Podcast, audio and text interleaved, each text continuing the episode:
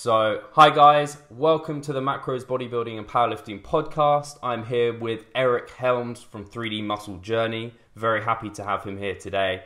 And I'm sure if you know me, you know who Eric Helms is, you know 3D Muscle Journey. But I still want to introduce him in case we do have any stragglers who aren't completely sure and you uh, have been living kind of in the middle of nowhere effectively. So, Eric Helms is a trainer has been a trainer, sorry, since early 2000s. So he's a coach, and now he's working for 3D Muscle Journey, who specialize in kind of high level and elite powerlifters and bodybuilders. So very knowledgeable in that area, and that's why we have these guys on the podcast. He's an athlete, so pro bodybuilder, and uh, I'm hoping he's going to get on stage fairly soon. I'm expecting big things from Eric. It's been a long time since you've been on the stage. Uh, Shit. powerlifter and Olympic lifting. And actually, just to go on a slight tangent, I really look up to Eric personally as a bodybuilder because I feel like there's similarities between mine and Eric's physique. And so I definitely look at areas of kind of Eric's bone structure and things like that. And it's nice to compare against someone who I feel is similar. So not that that, that might be putting too little credit towards credit uh, Eric's physique because I don't think mine's amazing, but uh, I'm I'm getting there. So finally, also an educator. So got a BS in fitness and wellness, a second master's in sports nutrition, and MS in exercise science, and is currently doing your PhD uh, in strength and conditioning. We've published articles in really credible sources and has taught undergrad and grads and talks internationally. So came over to the UK recently, and I get, got to meet him personally, which was amazing at the Shredded by Science seminar, uh, which was just yeah out of this world. Two days, amazing and uh, yeah, is the author of the Muscle and Strength Pyramids. Well, co-author with Andrea and um, Andy. yeah, forget, forgetting the name. I should remember. It's two A's. It's easy. And I met Andy as well. Yeah, you forgot your countryman. Come on, man. Yeah. he's all the way in. Uh, he's off. Wow, he's all over the world, but Asia for yeah, the most he, part. He's mostly in Japan, but he, he travels. That's for sure. Yeah, man. Well, so, thank you. I'm so happy to be here. Great. Yeah, hopefully I didn't kind of miss anything there. Is there anything you want to add? Olympic lifting as well. I should have said you've been doing dabbling in Olympic lifting. Eh, you Not know, so like that's uh, yeah. With uh, with my my hip impingement, which limits my ability to do it, and the fact that I'm just not good at it. It's uh, I don't do that that much. Yeah, mm-hmm. so I, I typically when I when I talk to people and they ask me about my own personal athletic endeavors, I say I'm a bodybuilder, powerlifter, and I have occasionally pretended to be an Olympic lifter. So, so but thank you. No, that, that's that's a very generous introduction, and I'm happy to be here. Uh, and I had the pleasure of meeting you along with uh, a lot of other folks when, when we came over to the UK, and it was a great time. Well, yeah, I know everyone massively enjoyed that, and Luke Johnson of Shredded by Science throws kind of the best seminars. So uh, I think that's the best one I've been to as well that he's thrown. Just the organisation of it with all the presenters. You all guys had your individual topics. It was amazing, and anyone who missed out on it missed out on something really special. So if there's another one, they need to come to it because yeah, you guys really rock it. Yeah, Luke is the man. Uh, big shout out to SBS, man. That, that's some great people. Cool. So I just also wanted to note that I've actually been following 3DMJ and the guy since I think it was like 2011. So mm. it's it tremendously helped me as a bodybuilder because I really only saw it as kind of like strict, rigid meals, all of these things, and that was the biggest part for me. Was as a bodybuilder, when you first get into it, you love the training. That's the easy part, kind of. You love that, and it becomes a harder part as you advance. But at the initial bit, you're not not motivated for that. But the dieting side, I found really hard. So finding kind of you guys spreading that nutrition information about flexible dieting, things like that, kind of completely changed the game for me. And I don't think I'd be here talking to you. I wouldn't be here talking to you right now if I hadn't found your information back then because I wouldn't be in the sport myself right now because I didn't find mm-hmm. it sustainable back then. So yeah, I just want to say a big thanks for that initially, and I guess that was through Matt Ogus who you initially kind of he helped you guys build a bit of a social following in a sense. Oh yeah, I mean it it, it was funny. I remember when I still remember the, the like the initial phone call back in the day we had a, a manageable enough number of clients to where every time we get an inquiry, we'd just give them a, you know, a call on the phone, talk to them, and you know, see if they're interested. Um, we can't do that today, which is, you know, I guess a good problem to have. But mm-hmm. um, yeah, I think I called him in probably the end of 2010, if I have my timeline right. chatted to him on the phone, and then I remember he'd given me one of his first updates, you know, via email, and he was like, "Hey, do you mind if I use this also as my my YouTube vlog?" And I was like, in my head, I was like, "What?" You know, what is this? yeah, I was like, "Yeah, whatever, man. Sure, kid." You know, and um, and then I started, you know, I'd be looking at his videos, and it took me like a few weeks, but I looked down and I noticed there were, I mean, this is 2011, so it wasn't YouTube wasn't as huge, but there were thousands of views on his yeah. video, and it's like, what is this? You know. So um, anyway, I uh, towards the end, he he was starting to get, uh, you know, he made some fantastic progress. And uh, we decided that you know, he lived in the same city as I did, so it was very easy. We'd, mm-hmm. you know, get together and do a few Q and A's in, in uh, 2011, 2012, and even uh, 2013 uh, when I worked with him via distance. Uh, well, it's always via distance, but I, yeah. I lived in New Zealand at that point. Um, yeah, so he he was uh, he he uh, promoted the hell out of us, and also the muscle and strength pyramids recently. And you know, Matt's I, I, can't tell you how many people who've told me they you know they found us through Matt Ogus. So it's it's awesome that he you know he's such a visible figure, and I think he crosses a lot of uh, demographics, mm-hmm. and um, it's it's cool that he is able to expose people to a lot of you know good principles, and uh, you know because uh, I think people, some of the people who do like lifestyle marketing, they do it in a way that makes it all look like you know rainbows and gumdrops, and yeah. it's all about them. But I think he's always done it in a way to get people. Um, useful information if they if they want to seek that out, which I think is awesome. So yeah, big big shout out to Matt Ogus if he's listening, and uh, definitely it, it it created like logistical problems for us with how much exposure we got. We had to create our Skype program. We had to start and then cancel a waiting list because it got too big. We had to figure out different ways of doing intakes. We had an admin assistant eventually. So it was, uh, yeah, I think it, it, it gave us some uh, a big leap in exposure, and we've had we've had that a few times since. You know, with mm-hmm.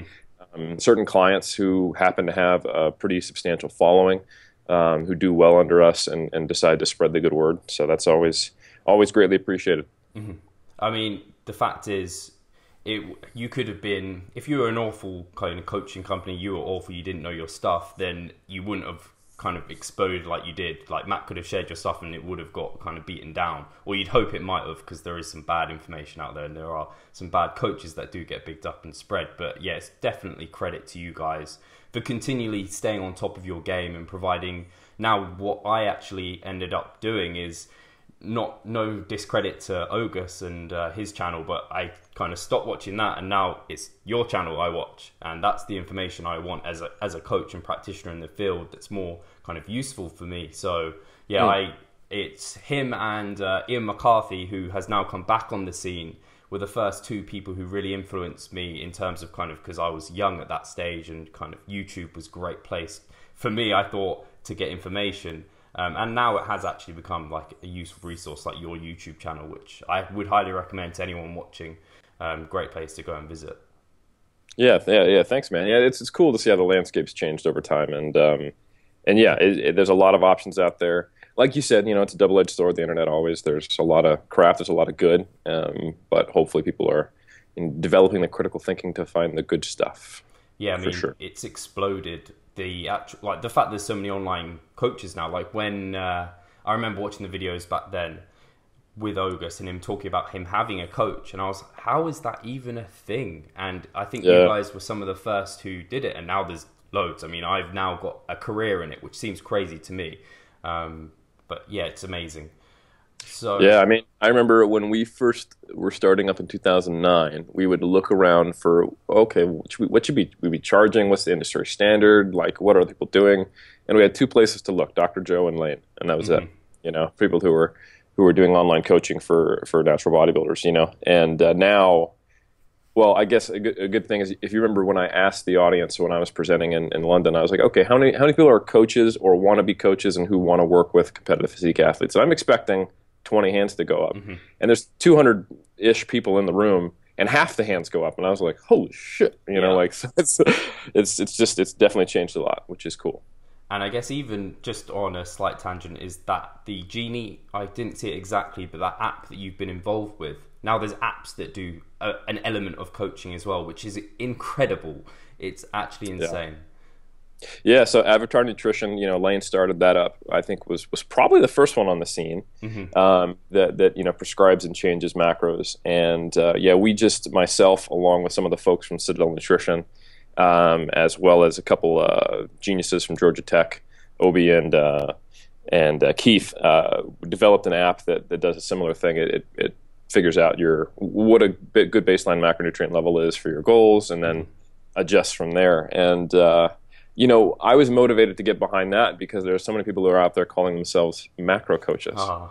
which when someone calls himself a macro coach, it makes me want to stab myself in the eye with with a hot poker, um, because those two words don't go to unless you're actually sitting there talking to like a banana, like all right, carbohydrate, you can do this. You're going to refuel this guy's glycogen. You know, like uh, how do you feel about it? and when I when I when I peel you, do you want me to break you down the center or you know?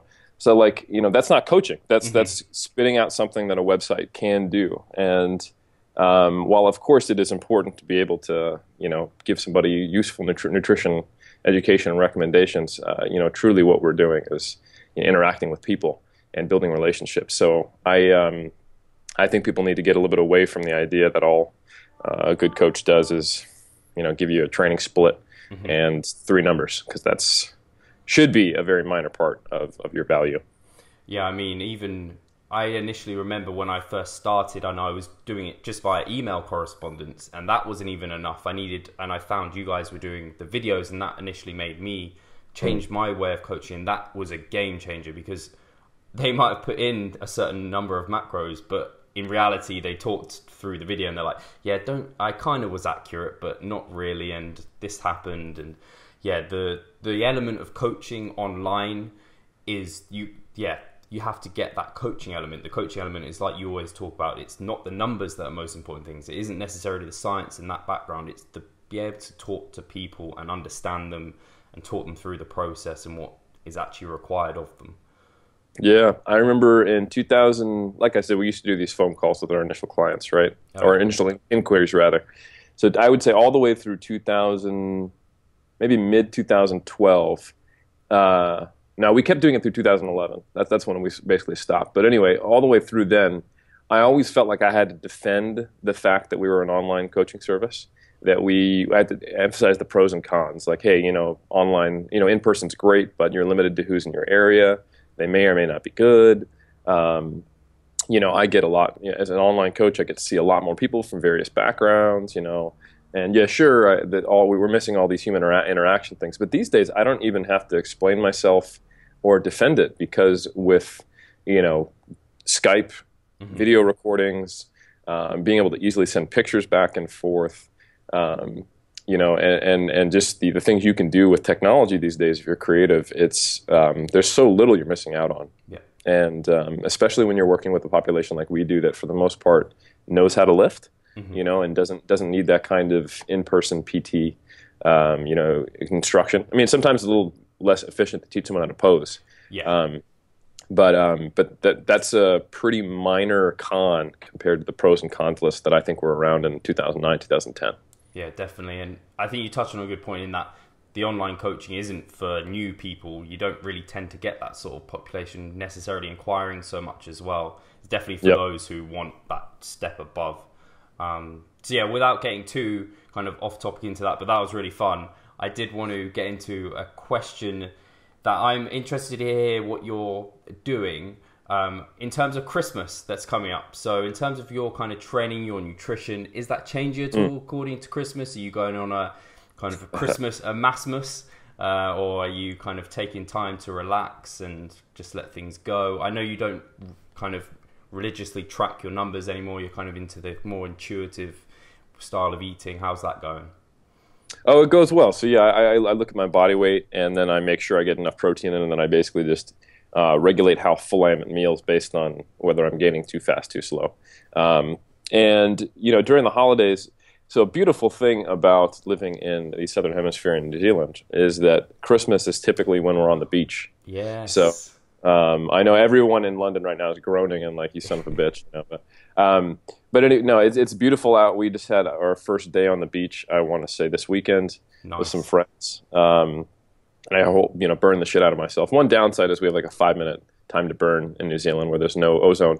So it's not all fun in, in games. It's fun in games and skin cancer, but um, but nonetheless, uh, we I, we really enjoy Christmas. Um, we tend to spend it with, with friends here because you know our family uh, isn't in this country, um, so we normally kind of do some kind of you know holiday excursion where we you know go to a cool beachy area in one of the you know islands or a certain nice. part of New Zealand, and um, yeah, I try to get all, all, my training in. I don't because I, I, enjoy training. Like people. Yeah you know, when you when you go on holiday, you do things you like. So I normally try to get in training sessions. That may mean also like if we're going to a remote area, I'll cram a bunch of sessions in before and then after, or uh, program myself so my deload falls on that day. Cool. And then I uh, I still just try to eat until I don't want to, or or eating a little until I'm full if I'm having trouble gaining weight, or just holding back a little bit if I'm getting a little fluffy, and um, and try to keep my protein up. So it doesn't change a whole lot for me really, and I think that's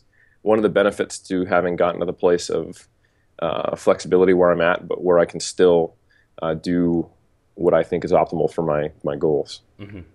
Yeah, no, I think that's a really that's a an adult approach, a mature approach, not and one that is kind of obviously informed because I think a lot of people see Christmas as like a time to just either binge or they get anxious about it where in reality, what you've basically said is it, it's just another day and it's just a time where it's kind of an excuse to be with family and friends and maybe relax a little bit more, but not a time yep. that it's no different really to any other time. So, yeah, I'm glad you said that. Uh, for you know, for some people, if they have been coming off a diet, or from the middle of a diet, or if they are not, because I, I, mean, I paint a nice, pretty picture, but the reality is, is that it took me, you know, five to seven years of doing it differently to get to this point. So, you know, when I always I like to throw this caveat in when I talk about it, like intuitive eating, as it, it may take years to get to that point. Um, hopefully less if you're doing it in kind of a structured way.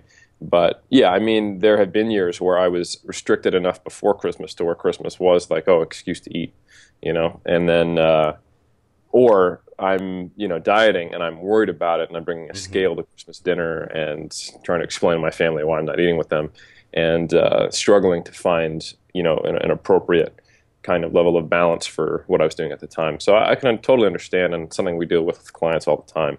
Um, but yeah, I mean, this is a good place to get to if you're you know deep in off season and over a year away from thinking about dieting. So yeah. like I am, but yeah.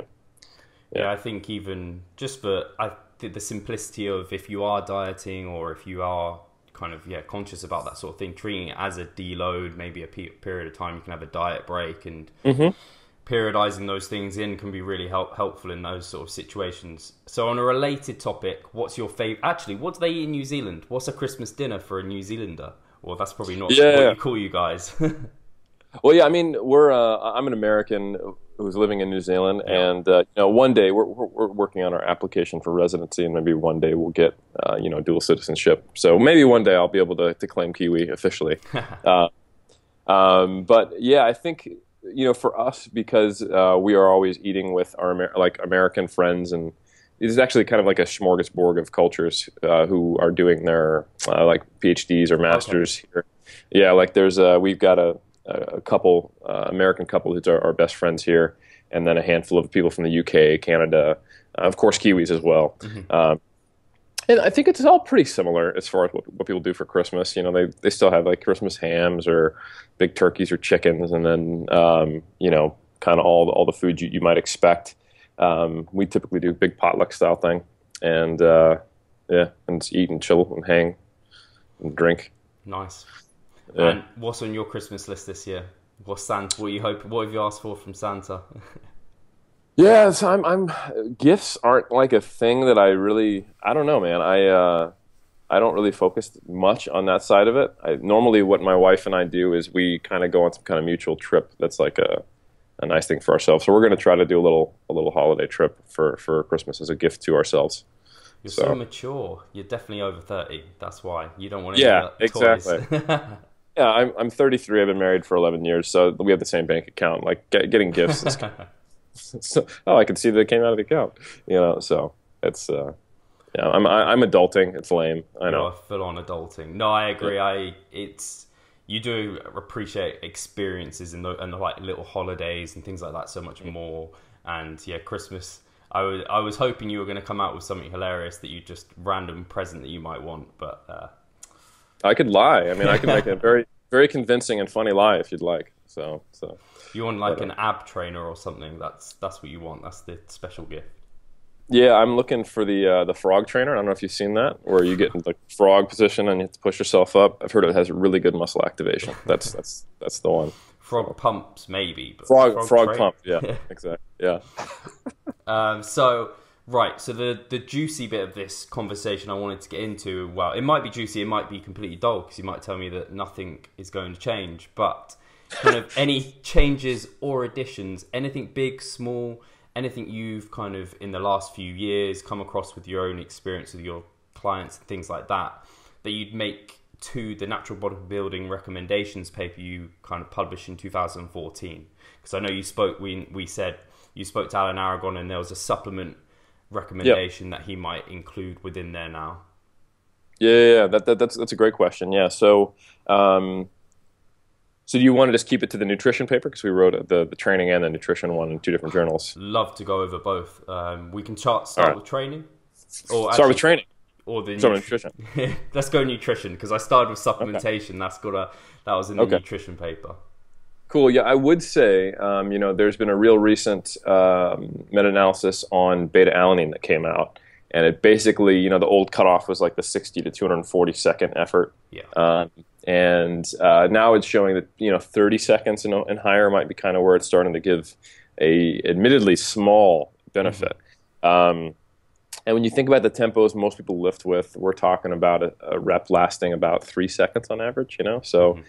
Maybe for high rep training, it also depends on the movement. You know, like obviously, like a curl is not going to last three seconds. You know, a full up and down on a squat might. Um, so you know, beta alanine has definitely been something where I tend to not recommend it to powerlifters. Yeah. Of course, it's a bodybuilding paper, so I it's it's a lot lower on my list. And what it's been climbing, as what you you mentioned, Alan Aragon talked about uh, in I guess that was on my Instagram when I interviewed him while we were in. Yeah. Um, yeah, I interviewed him while we were in uh, Norway and then put the full interview on our, our YouTube, he was talking about how um, citrulline malate is starting to show um, potential benefits for uh, strength athletes, bodybuilders, and body recomp, and I would totally agree with that. Um, so yeah, that, that would probably change in our in our supplement recommendations. Um, you know, I would say things are just as murky in in the fields of um, meal timing and spacing. You know, there's there's hits and misses and kind of the intermittent caloric restriction stuff, mm-hmm. uh, and no one has yet really done solid work on refeeds in the way that we do them in the physique community typically. Yeah. Um, which I, I, you know, there's a lot of cool stuff to be done. So I, I was, I still want to see people doing studies on one day, two day per week, three day per week refeeds instead of you know like five days at maintenance, two days heavy dieting, mm-hmm. kind of, which is all that's the closest out there. Um, as far as nutrient timing, I think um, there's been more and more research in protein spread. Yeah. Um, and admittedly, a lot of the same limitations are still there that we're looking at not a whole lot of other nutrients, short-term studies, and um, and uh, you know lack of realistic longitudinal training programs. But I, I, would say that kind of the overall evidence probably points in the direction of you probably want to try to spread your, your protein feedings over at least three meals per day if you want to you know uh, optimize things. And um, you know, there's been some recent work where uh, basically showing the interaction of training with nutrition. Mm-hmm. So if you're doing a, a, full body workout versus an isolated muscle, um, you know, there's a, a higher level of, of, protein you can ingest, which will elevate uh, muscle protein synthesis, which is not surprising. It seems intuitive. Yeah. Um, so, you know, I, I, think people still need to think about their total protein intake per day and less about individual meals, in my opinion, and then figure out how to spread that out um, in order to get what's likely to be an optimal dose. Um, there's also a lot more research going into uh, the idea that has been around since the late 90s, uh, if, if, I, if I recall correctly, of taking in a slow digesting protein source before bed to try to offset uh, the potential uh, catabolism there. And it makes sense mechanistically, um, you know, just like all this stuff does. Um, but until they do a you know a protein matched resist- resistance trained long term uh, you know study where they've got you know at least a couple months of people you know ingesting the same amount of protein but just timed differently so some uh, is over the overnight fast and they're training the same are we going to really know if that is something the body can compensate for or not, or is it necessary or beneficial? Um, but at the at the moment, I would say it's probably not a bad idea to get a slow digesting protein source before you go to bed. It's kind of one of those things where is there a significant cost to your life life stress? No, yeah. probably not. You know, you're going to be home at 9, 10 p.m. most days anyway, so why not have you know some meat or some dairy before you go to bed? You know that kind of thing. Uh, that might be something we'd include. So citrulline malate, a little more fleshing out of the protein dosing. Um, protein overall, you know, that was my master's focus. I had a, a hypothesis that there would be stronger evidence than I found, uh, in my opinion, for lean body mass retention during a diet. Um, and while I think my systematic review showed that there were hintings in that direction, it was a very limited systematic review. Mm-hmm. Um, and uh, soon we're going to have more data, not necessarily in a dieted state, but I'm working on a meta analysis uh, along with uh, Alan Aragon, Stu Phillips, Brad Schoenfeld, Menno Henselmans, and a, and a bunch of people from uh, Stu Phillips' lab who are doing the, the vast majority of the work, where we're trying to get kind of the dose response of protein as mm-hmm. far as strength and, and muscle mass. I think we'll have a better better idea of what's a reasonable intake uh, there. Um, and I think while we don't have the highest quality or strength of evidence to say, you know, higher protein intakes will guard against lean body mass losses during a diet. Um, you know, anymore that you'd need to take in more than when you're in, in a uh, surplus or maintenance. I do think there's strong enough evidence to suggest that satiety uh, and the basically sensation of wellness and sustainability of the diet might be higher with a, yeah. a higher protein intake, but not taking it so far that it's going to you know impinge on your your fat and carbohydrate. And that's what I found in my master's uh, study. Um, and uh, I would say there's a fair amount of evidence that also kind of agrees with that out there. So yeah, I, I think the protein recommendations would probably stay the same, but I would probably be less firm about the possibility of that actually helping with lean body mass retention directly through the mechanism proposed, but rather mm-hmm. through uh, making the diet more sustainable uh, and, and, and, leaving you feeling less stressed throughout the process, which I, I do think could have a measurable impact on lean body mass retention. Cool. No, yeah, I think the there's definitely been way more work coming out on well, seemingly anyway, the MPS mm. type mm. studies, and it's really interesting and it's kind of it does bring it all back to kind of the old school where it kind of when if it fits your macros came in it was like well you just hit your macros by the end of the day. And that was kind of like the extreme away from what was initially the extreme of like eat every two to three hours or something. Whereas now it's coming to the point of okay yeah hitting your macros by the end of the day is most important. But if you can spread out your protein slightly better through the day it's becoming more and more evident that that's probably going to provide some sort of benefit for you but I remember in the paper you said it's probably more important for muscle growth than it is for muscle retention. Is that still the case? Do you think?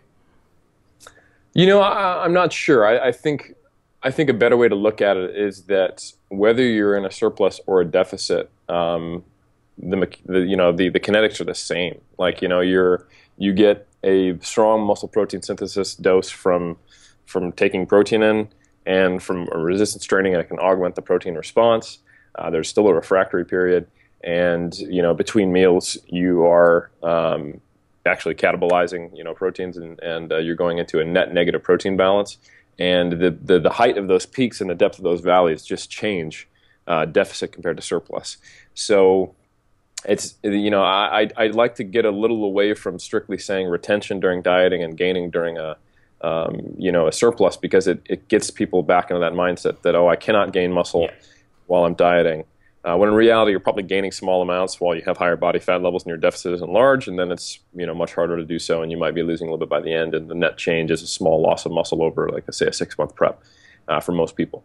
Um, so the yeah, I, I, I, don't I don't think it changes either way. I think um, whatever would result in the best growth response would probably res- also result in the best muscle retention. Yeah. Um, you know, there are, are some things your body does when you go into a deficit. It makes your utilization of protein more efficient, you know, which is a great indicator of saying, hey, I, am at a risk of losing muscle mass. So I'm going to need to do more with what I have. Mm-hmm. Uh, you know, so, uh, so yeah, I don't, I don't think it necessarily um, would, would change either way, in my opinion.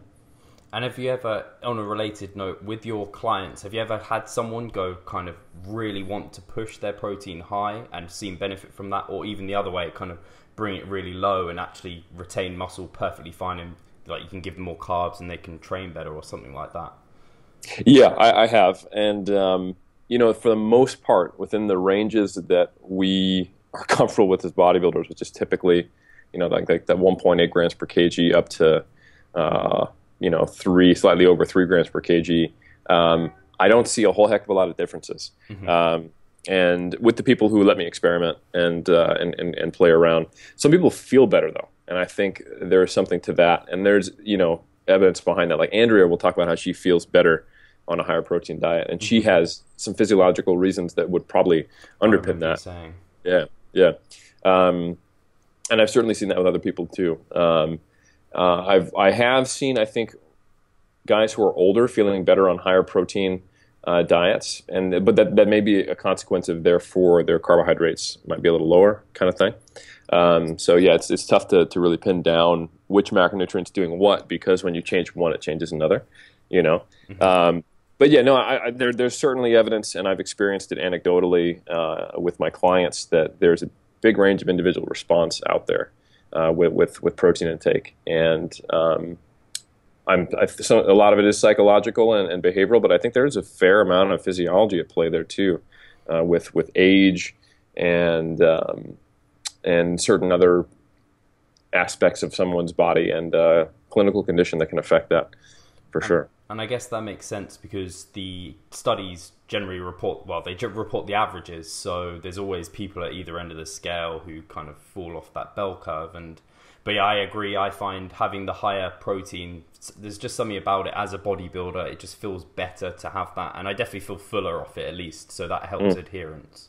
So yep. yeah, I don't ne- I don't nearly see people, especially people who are lighter, who probably don't even need as much necessarily. They tend to want to have kind of near the high end of the scale, even though they don't necessarily need it as such.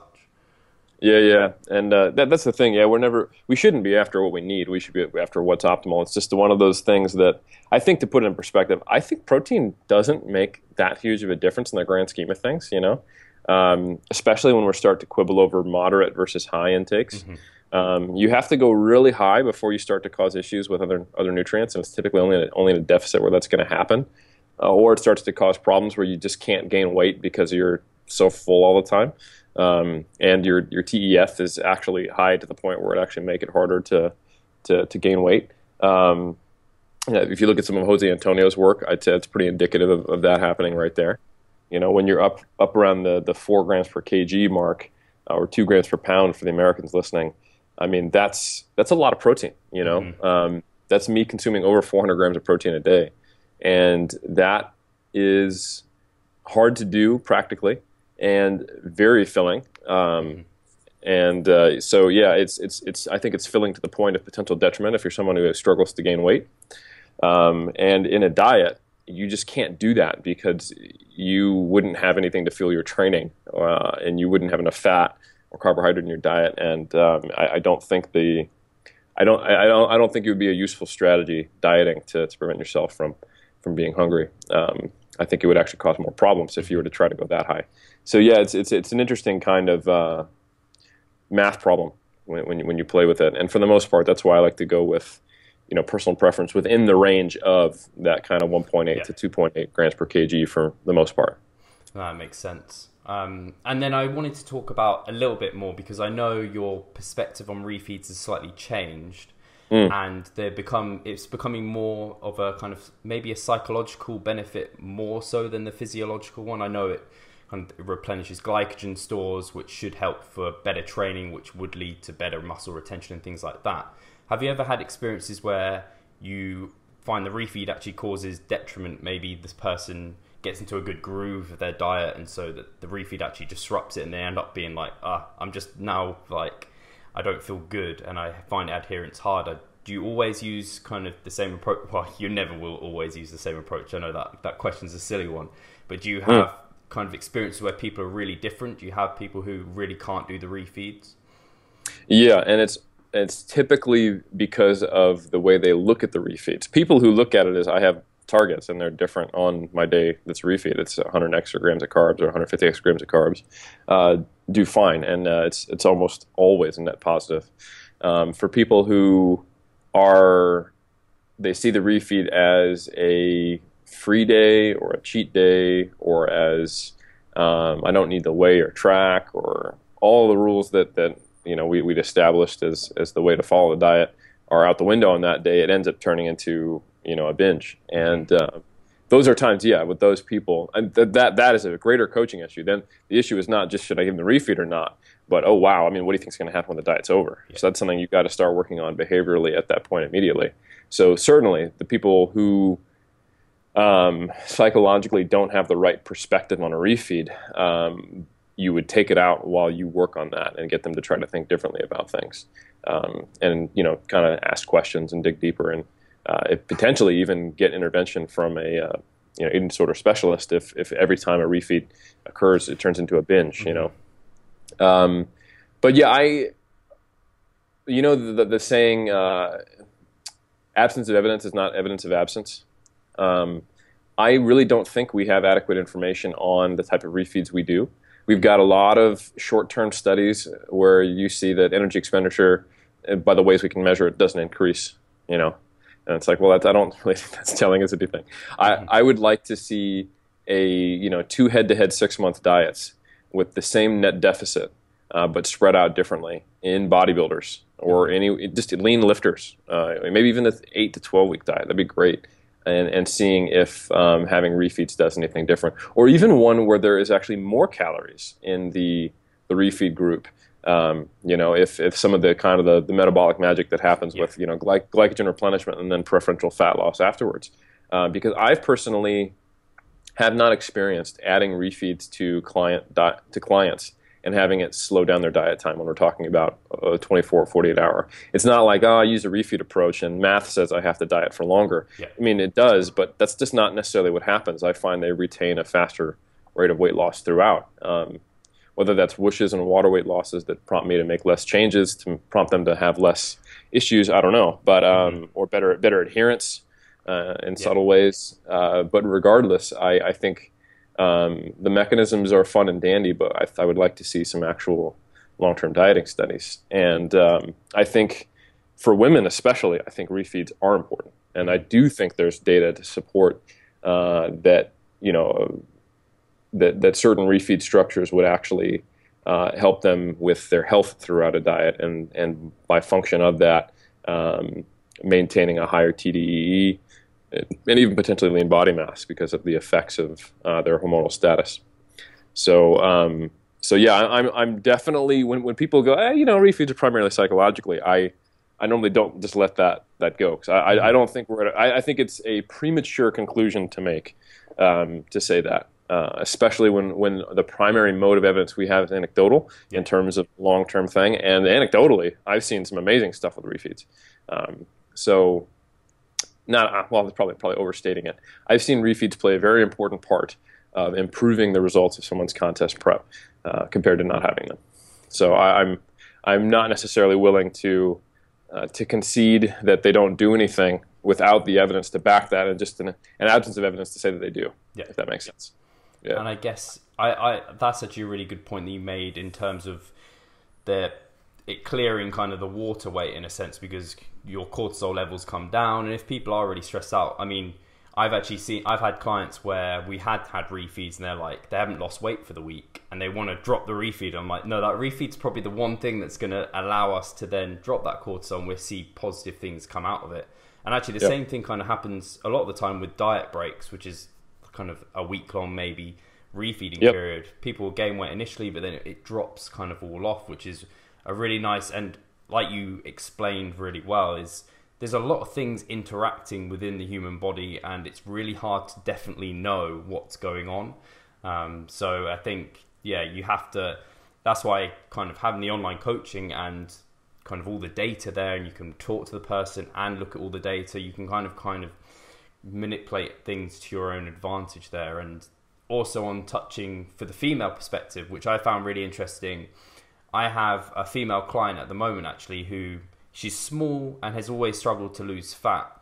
And I, when we she initially came to me, we kind of built calories up, and she just seemingly wouldn't gain weight. Like you'd give her more calories, and we tracked her steps as well. Her steps would go up. She was just kind of absorbing it all. But then whenever she'd cut down in the past, like she just said, she just stalled out. So we put in refeeds regularly, and just that seems to have kind of t- kind of ticking her along. And I know some people can kind of be hyper responders to calories coming up, and some people are sloths, and they just kind of when they get in a deficit, they just kind of they just want to chill out, and their body doesn't want to change. Yeah, very much so. Like the um, there was a recent uh, review paper that came out looking at uh, the dynamics of um, what determines our total energy expenditure and how it's modified by exercise and diet.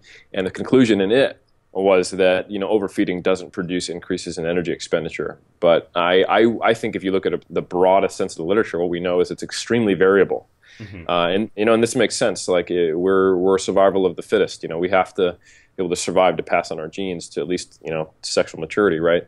And um, to make it through ice ages and you know food scarcity, um, it makes a lot of sense that preserving energy expenditure, or rather uh, reducing energy expenditure in the face of not having food is something that most people would have as an aspect of their physiology. However, the other way around, not so much. You know, um, that's not something that would, would necessarily help you pass on your genes. So it does seem to be that there are definite some people who you overfeed, and like you said, their steps go up uh, by by some mechanism. Uh, they are expending more energy, probably through NEAT um, and uh, you know potentially through exercise as well, that, that type of thing. And other people, it just doesn't happen, you know. Um, so yeah, and I think that's something we've seen and puzzled over as coaches of why some people I can just keep feeding them, feeding, feeding them, and then you know it seems like you can do kind of metabolic building, quote unquote. Yeah. Um, and then you know how quickly does it drop off, or what can I do to maintain it? Can I use more refeeds, diet breaks, etc. Um, and yeah, so some people respond much better to that and I think that probably colors uh, some of my perception on refeeds because I'm someone who responds very well to refeeds and diet breaks mm-hmm. um, and building calories, that type of thing. Um, but you know, I've definitely worked with people who this doesn't seem to have much of an impact, and it's a much more minor, you know, aspect of the diet. But it still does have benefits for you know filling them out. You know, you can get a better idea of what the peak week is going to be like, yeah. psychological break, and potentially just lean body mass retention. You know, mm-hmm. if you mm-hmm. think about it. So, um, yeah, the the potential for benefit is individual for sure. I would agree with that. Yeah, and like you said, women, I think it makes a lot of sense to play with uh, them doing it because a good marker of how well you did with a female competitor, if they're a normally cycling person who's not using uh, birth control, is how long do they keep their menstrual cycle? You know, if you can stave off amenorrhea for longer. Uh, that is probably an indication that they are having overall better hormonal health, metabolic health along the way. That's for sure. Mm-hmm and I guess it, just from a female perspective, the fact that they are, I mean, Lyle McDonald's always talking about it in terms of how it is just so hard for females to lose fat, in that they're going to have that more dramatic response potentially just from that understanding, and so they would just from that general theoretical point do better from being refed because it's kind of like, oh, okay, we don't need to starve now; we can kind of use some of this energy. Yeah, that's that's for sure. Yeah, I mean, um, women on average, uh, tend to come with more psychological baggage because I think our society it it doesn't give as many messages to men, at least in Western culture, as it does to women about what the way they should look. Mm-hmm. Um, and if you like another aspect of that nutrition paper we wrote on bodybuilding is there's a lot more women who come to the sport with a history or a background, uh, body image and eating disorder, uh, and men uh, not as much, but certainly more than other sports for sure. Mm-hmm. Um, so a lot of the times when you're working with female competitors, uh, not always, uh, but you have to unpack some of that, and there are, you know, f- feelings associated with uh, when can I cut calories, what does it mean to do so, increasing calories, uh, and you have to overcome a lot of fear. Uh, or even sometimes neuroses that, that, that come along with that type of thing and it, it does change the game substantially. Um, and a refeed having positive effects is a really good thing for for a woman who struggles with that, or anyone who struggles with that, to see, oh wow, I ate a thousand calories more, you know, than than my lowest day of the week today, and I only had positive effects from it. Yeah. Um, that that's a good thing, and you can start to work against some of those uh, those kind of fear based behaviors and decisions that they've been struggling with. Mm-hmm. yeah, I certainly had that with the female actually I was talking about before. We had a diet break, and she hadn't really been looking at the scale, but measuring it and reporting it to me. And then she looked at it and she was like, "Wow, how have I stayed the same weight when I've eat, like increased my eating by so much?" It just amazed her. Which yeah, it, it takes a, a while for people to trust the scale. It completely does, and for females who have those kind of views and they have it ingrained from media. So uh, yeah, definitely. So actually let's get on to the training stuff because it sounded like you had some stuff to say on here as well, which I'm really interested to hear about. What elements of the training aspects would you have changed or may potentially just tweak? Yeah, there's a lot of cool stuff training, man. Like, um, I very lightly touched on auto regulation and training review. I mean, like, like super lightly, and that's just because I didn't feel like there was enough research out there. And now that I've really dug into that for my PhD, um, I feel like I could provide much more concrete uh, guidelines with regards of how to use RPE, nice. uh, what you need to do before you're ready to use it, um, and and how that can be implemented into a plan, and, and why it's worth it. You know, the issues with um, testing and percentage based. Uh, you know, like do you really want to have your your bodybuilder having to test a you know two to five RM to get an accurate max on a you know bi bi monthly basis? mm-hmm. or rather every every two months or so. Um, and I think that's that's fine.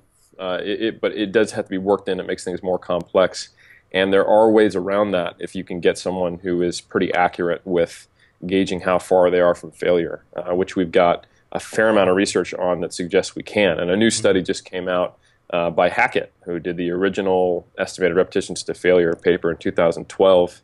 Um, you know, and this is all based on Mike Tuchscherer's stuff back yeah. from 2008.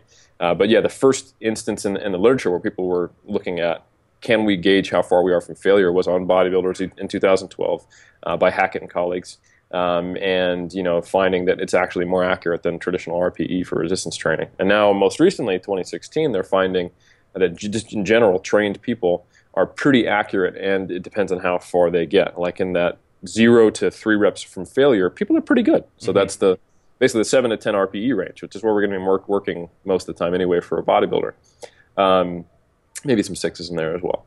Um, so it's the kind of thing where now you can go, okay, we're pretty confident in accuracy, and from what we've seen, um, novices versus experienced are, are not quite as good. So, okay, if we can get you some familiarity with the scale, you know, maybe use a traditional program first, and have you recording RPEs as just kind of using it looking at video of yourself, mm-hmm. uh, you know, getting feedback from an experienced training partner to what they think, and then you start to really kind of ingrain. Uh, okay, I'm going to remove my ego from this, and really, how far from failure am I truly?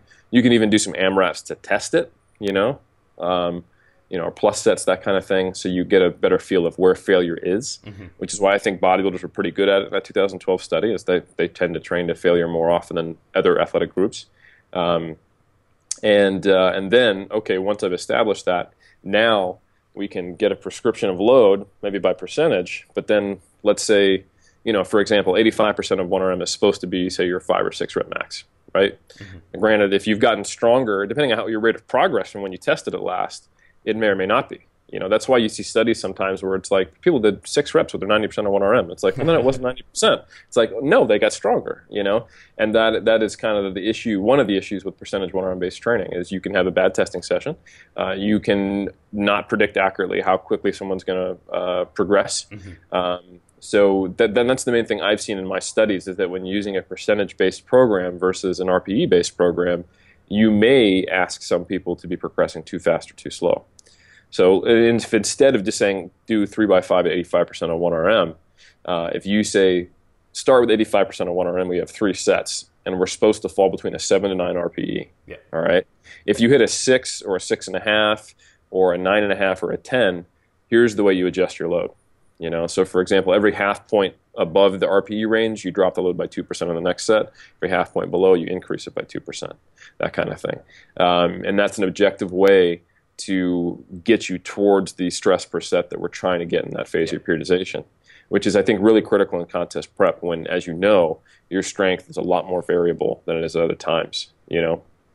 Um, yeah, other, other things I, I, think I would emphasize would be that interaction between, you know, frequency and volume. Now there's been a little more research on that.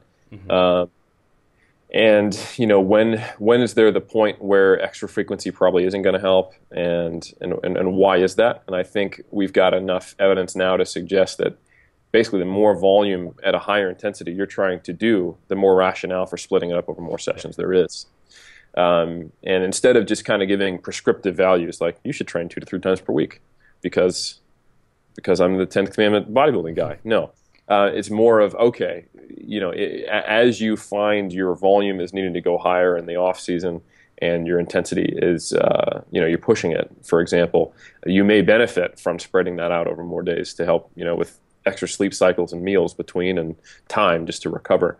Um, and other ways of breaking up your training to reduce, uh, you know, things like delayed onset muscle soreness before you have a big training day. Uh, you know, basically fatigue management for the most part is, is, something that I think I would probably change the wording and emphasize a little more as what frequency is beneficial for. Because I think a lot of people just think of high frequency training equals good because because MPS, right? And that's just such a limited way of looking at it when you're juggle you're juggling fatigue, muscle soreness um, you know, joint strains, things like that, and and depending on the movement you're doing, uh, you know, and force force production being being uh, compromised for a period of time, and then trying to figure out how to juggle all that. That's when I think frequency is your biggest tool to, uh, you know, manage your your stress levels in training. And then a bigger picture uh, would be actual, you know, periodized approaches, which unfortunately there's so little on um, periodization for hypertrophy you know, and it may not even be really necessary in the same way it is for strength training. Mm-hmm. It may just be a matter of setting up an appropriate rate of progression and an appropriate frequency and appropriate, you know, and then that's it, you know. Um, but I, I, I, do think, but if there is a benefit for hypertrophy of overreaching and tapering, uh, which I don't think we've a- adequately uh, assessed, or if there's a benefit of doing some of the same things that tends to increase strength over time, um, then I think there, there there might be a rationale for it. But um, we're just not at a point really where we have a lot of longitudinal studies that are focused on maximizing hypertrophy to mm-hmm. make statements about uh, periodization. You know, we know a lot about six to sixteen week training studies. You know, yeah. which uh, unfortunately is um, a small part of an overall plan in in the practical world where you're writing you know blocks of training that sometimes last 12 weeks uh, and and you're working with someone for a period of a whole prep or a year and a half long off season, you know. Um, so I think that's where most of the changes in training would occur. Would be kind of the set some of that nuanced uh, aspects of of uh, of how to you know include things and and regulate them. So yeah. Yeah, I think the the auto regulation aspect that's come out kind of the last few years has been an absolute well it's a, it's an absolute game changer in terms of how helping people program more appropriately. I think is probably a good way of saying it, and I've definitely found in my own programming for clients, it's allowed people to progress at their own sort of ability and rate because I might have them down as maybe an intermediate or a novice, but if I actually just allow them to use an RPE and they can use it effectively, they can kind of go at their own speed, um, which is really a great thing because it allows people to go better. And I guess you can, and like you said, using the combination is really nice because you could always give them kind of a a weight and a rep, and then let them rate it. So you can then see if they're rating it lowly and you're like right we can actually build this faster. And i guess those are that's like the stepstone approach. And i think you took it through in the shredded by science seminar as well the step kind of wise approach of integrating RPE style training, auto regulation. I guess it's, it's similar to like when you start, first start tracking macros, you have to be really kind of precise, and then you kind of allow yourself to do a meal plan. You switch meal plans, and then you kind of get free balling, uh, and it becomes really effective. The only thing I think, I don't know if I, I didn't use a lot of RPE training when I was in my contest prep, but I know times at which I felt so so so tired and i don't know if i'd ever have used it as an excuse to be like right yeah that felt like an RP nine. i'm leaving it there like and i probably hit like maybe an RP seven. i and i think that that coinciding with also videoing is really important because i think people don't always perceive it accurately yeah i'm i'm uh well, I just talked about this in the podcast on uh, we had on 3DMJ with Mike Zourdos, but uh, I I was sharing how I like to have um, video, even even for me sometimes, so I can get the my RPE versus that person, so we can talk about the discrepancy. And you're right, things feel friggin' hard during certain aspects of contest prep, and I, I have seen and I have experienced people who start rating their RPEs really high, and then when they send me the video, I'm kind of like, dude, you know. uh, like I mean, I, am not not too judgmental because I get it. I've been there. I, I know what it's like to feel like walking to the squat rack is hard, and then you're supposed to unrack 80% of your 1RM and do reps with it. Like, okay, you know. So, um, so no, I, I think uh, you. It's it's the reason why the RPE scale that Zourdos and I have introduced to the literature, uh, along with his colleagues in his lab, um, are it does a little bit better than the Borg RPE scale for resistance training is because it's a more objective scale. It's mm-hmm. got very specific criteria for what it means, but it's an objective scale that is rated subjectively, right? So anything you can do to make you as the subjective rater more accurate is probably a good idea. Mm-hmm. So things like um, velocity velocity measurements to go alongside of it, um, things like video, things like a coach are all very useful things to have. Um, and uh, and yeah, so I, I, think that that is pretty important. Um, and yeah, so I, I, definitely recommend if you're going through prep and you want to use RPEs to help regulate your load, I, I would look at video, because um, then you can start to see how that wasn't actually as slow as it felt like it should have been. Because it's so mm-hmm. damn heavy, you know. Um, so yeah, there, there, there are. It's it is more complex, and you had a great analogy there, where just like you don't go, oh, you've never learned anything about nutrition, sweet, here are your macros. Um, you, you don't go, oh, you know very little about training except you used to do, you know, chest, back, shoulders, arms, legs, then two days off, and every three sets per exercise that was in the in the gym to failure, you know, mm-hmm. in the eight to twelve range, you know, like that is um, taking them from that to a you know vastly different kind of full body, four days per week RPE based program, uh, which might be what you think is optimal on paper, but is actually completely outside of their experience would yeah. doesn't go, doesn't go well. You know, um, so yeah, you have to use a stepwise fashion to get someone towards uh, where you want them to go, so they understand the process, buy into it, see the pieces, and can ask questions and and moderate it at their own kind of emotional pace to accept big changes the way they they've thought things are supposed to be done. Mm-hmm. Because yeah, the whole point behind the auto regulation aspect is people want to provide enough stress on that specific day. So if they can't actually judge that, it's almost pointless for them to be doing it, or even detrimental. Yeah, yeah, yeah. I would say there are you know there are probably some people who would do better with percentage 1RM if they really can't disconnect their ego, or if they're just shitty at rating RPEs. Mm-hmm. You know.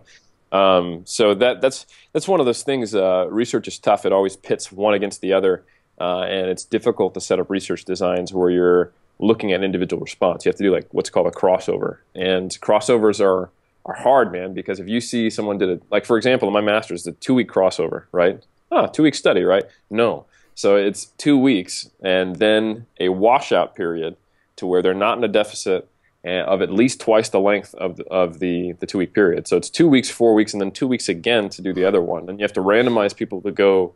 So I have to make my guys start on the moderate protein, half of them start on the high protein, and then they wash out and start again. And then you have to retain them during this washout period where you're not modifying their life, uh, which is difficult. You know, I had to basically go, all right, it's a minimum of four weeks, but if you can wash out longer, that's fine. You know, so I had some people who I'm chasing up after two months to come back and be wow. like, hey, can I please starve? Can I starve you again? You know, um, and then trying to retain enough numbers to where you, you can still do the study. So you know, a, a two week study becomes an eight week study that kind of thing. is It's, it's quite difficult. So um, getting individual responses is difficult. And then, okay, so I'm going to do a parallel groups combination, you know, study where I get two groups of 10, and maybe that's easier than getting one group of 10. or I can have to go through it twice, just depending on what kind of subject pool you're working with. But then you have this um, this impression that it's either A or B. You know, so the study that I'm working that I finished in Florida with with with uh, Dr. Zourdos. Um, was an eight week study on an RPE program versus a percentage on 1RM-based program, everything else the same. And, you know, I'm still running stats and analyzing it. I'm not sure which one's going to come out on top. But if one does come out on top, people are going to take it as this is the end all be all versus, well, would it be even better to yeah. have, you know, RPE? Like, what, what if we start with the percentage to get you in the ballpark and then RPE modifies it? That's what I do in my practice, mm-hmm. you know, try to get the best of both worlds to help the person be a little more objective about their their attempt selections. You know, so yeah, it's uh, it's it's a tough one, but I, I think um, yeah, I think a coach probably will have better tools than a scientist for discerning which individual person will be better suited for RPE. And the person knows too. Yeah. You know, once they start failing on RPE eight sets, you go, okay, you know, we need to pull back here uh, and try different, something else. So it's it's an it's a, a, tool you can easily learn that is it may or may not be appropriate. So. I think you pull, pulled out a nice point there as well about how hard some of this research is, and I know sometimes I think even recently Brad Schoenfeld was people were like having a go at him, like saying this research is already telling us what we already know, and it's, it's not really. It's just confirming things that we've thought about before. And mm. in bodybuilding, especially, there's so many old school things that were done, and some of them are coming out to be relatively handy or useful or even correct. And it is useful as a coach and someone in the field to look at kind of what people have done what people have done well, why it's been well, and kind of match it up with the science because experience and anecdote are powerful because you can't test for everything, and we're only just the stuff that you're doing with Mike and the stuff that Brad's doing now is just amazing and it's helping us advance massively, but we're still going to be a bit behind the coaches potentially. Yeah, and you have to ask the same question different ways multiple times because, uh, you know, I, I, saw that critique and it, it bugged me because people were like, oh, we already knew that you know, volume is the determinant. So three by three is less than three by ten.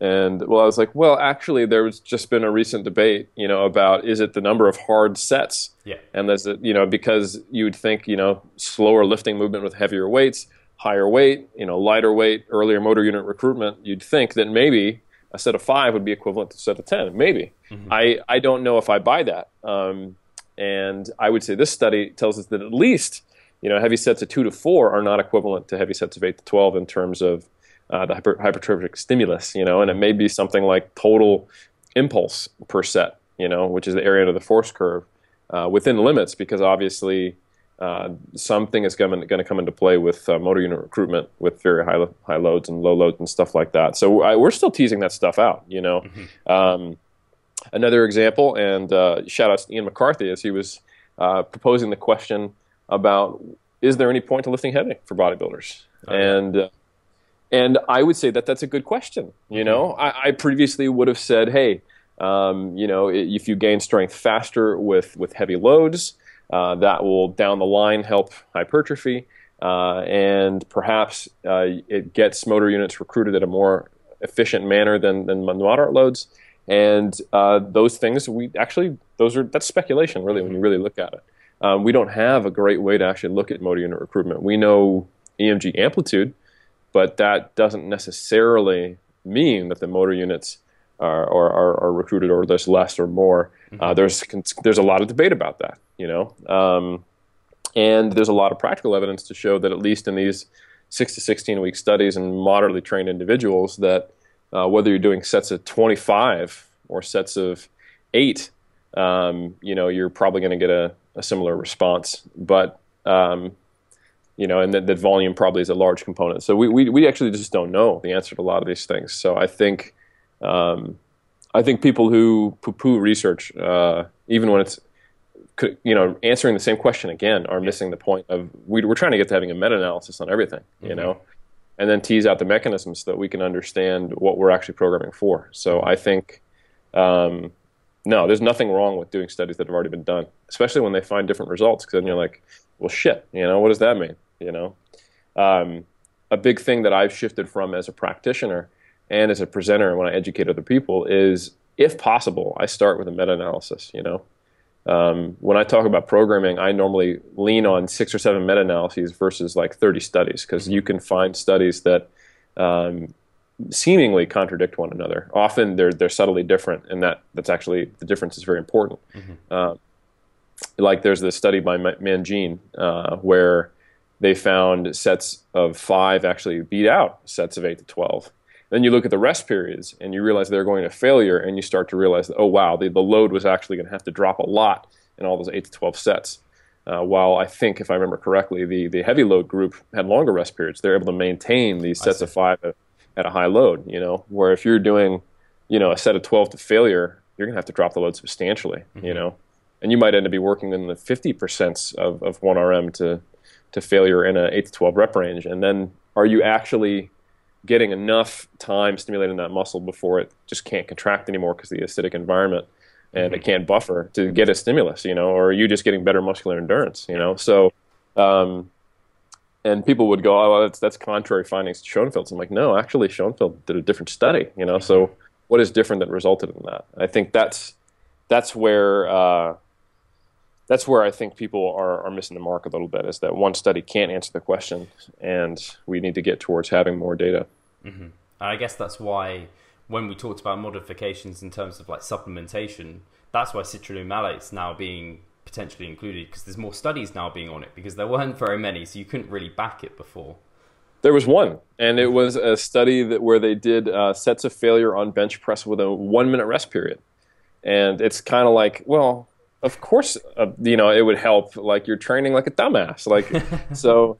Um, why I wouldn't have someone do like multiple sets and with only a minute rest period that we that we already know that is inferior for hypertrophy. Mm-hmm. So it can make a mistake not as bad like that that was basically what we knew about citrulline malate before. Yeah. But now we've got studies with two and three minute rest periods, and people going to failure. On, I think on like chin ups and uh, and even in lower body exercises where uh, you got you get more volume um, out of the uh, out of the citrulline malate group. So I, I think um, I think now there's a yeah exactly there's much more stronger evidence, and that and that, that made me change my recommendations. Mm-hmm. Uh, so and that's the way it should be.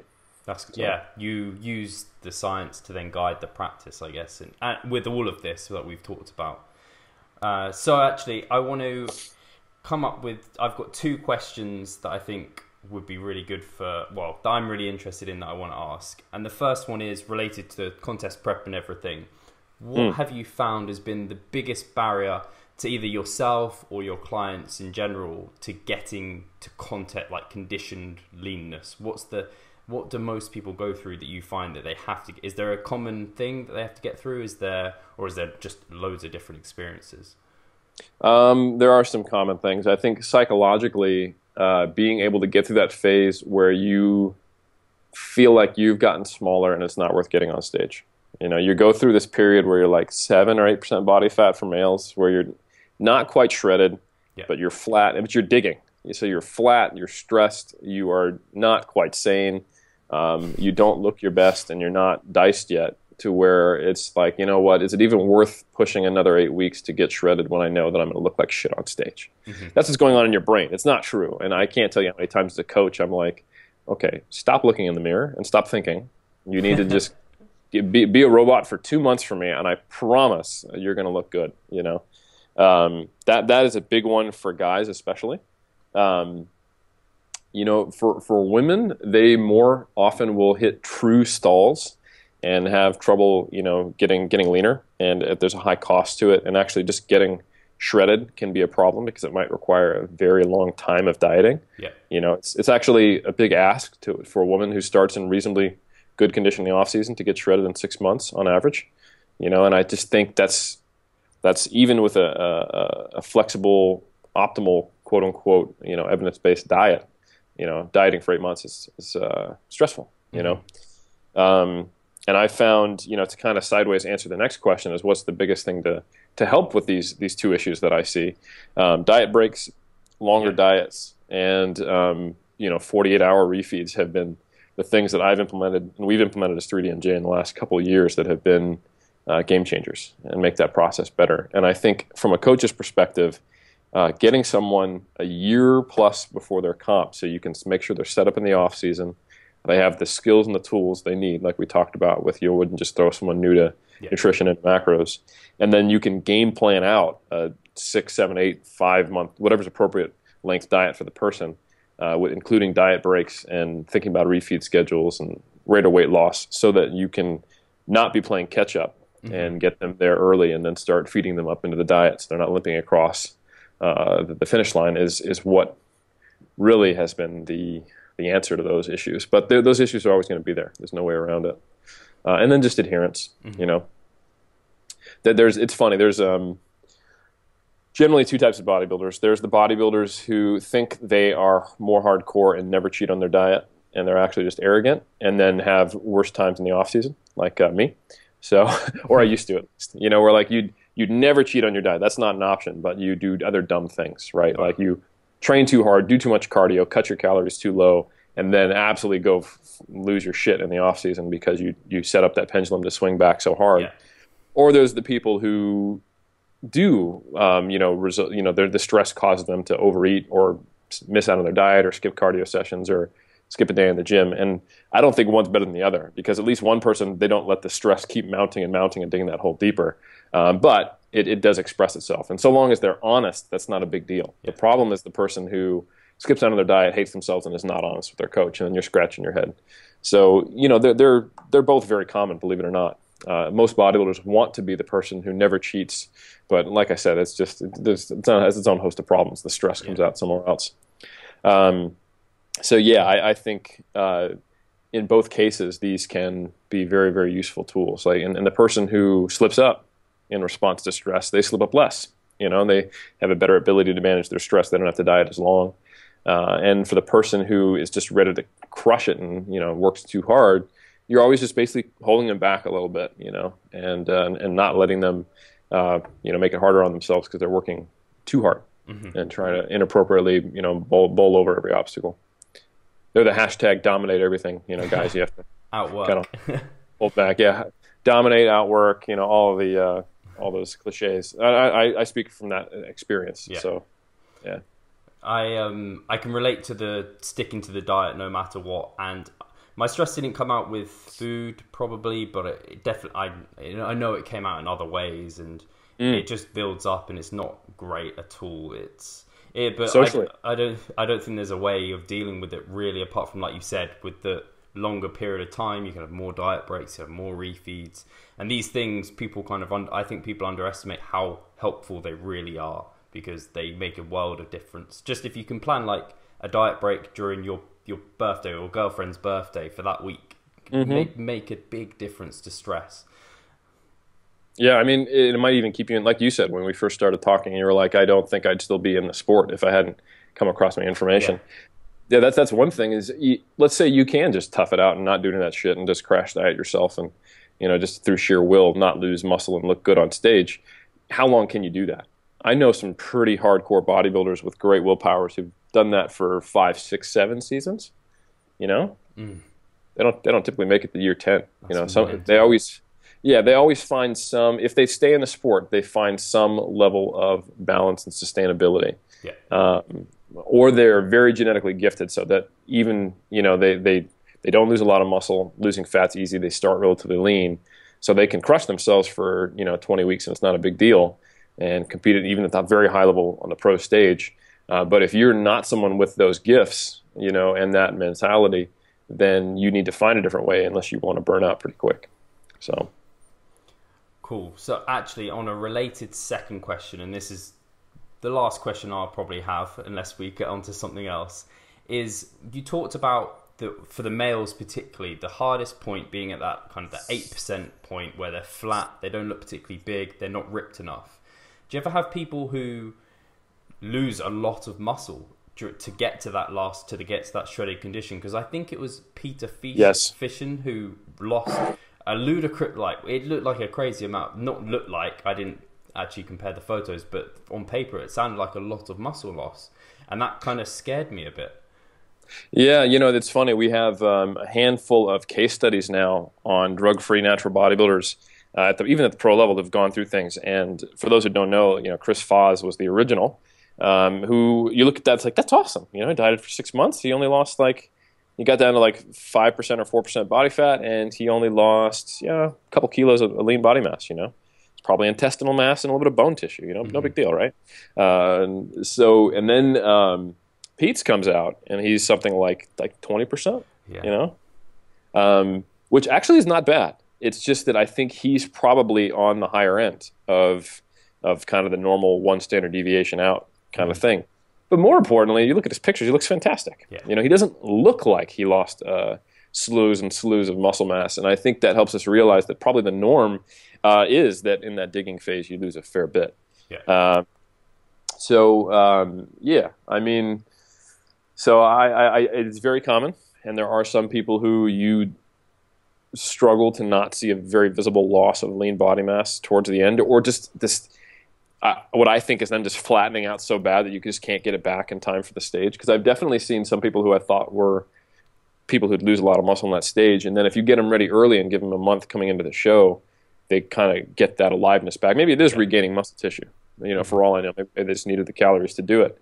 Um, but I think it's probably a combination of that and being able to get their glycogen stores to some kind of reasonable level.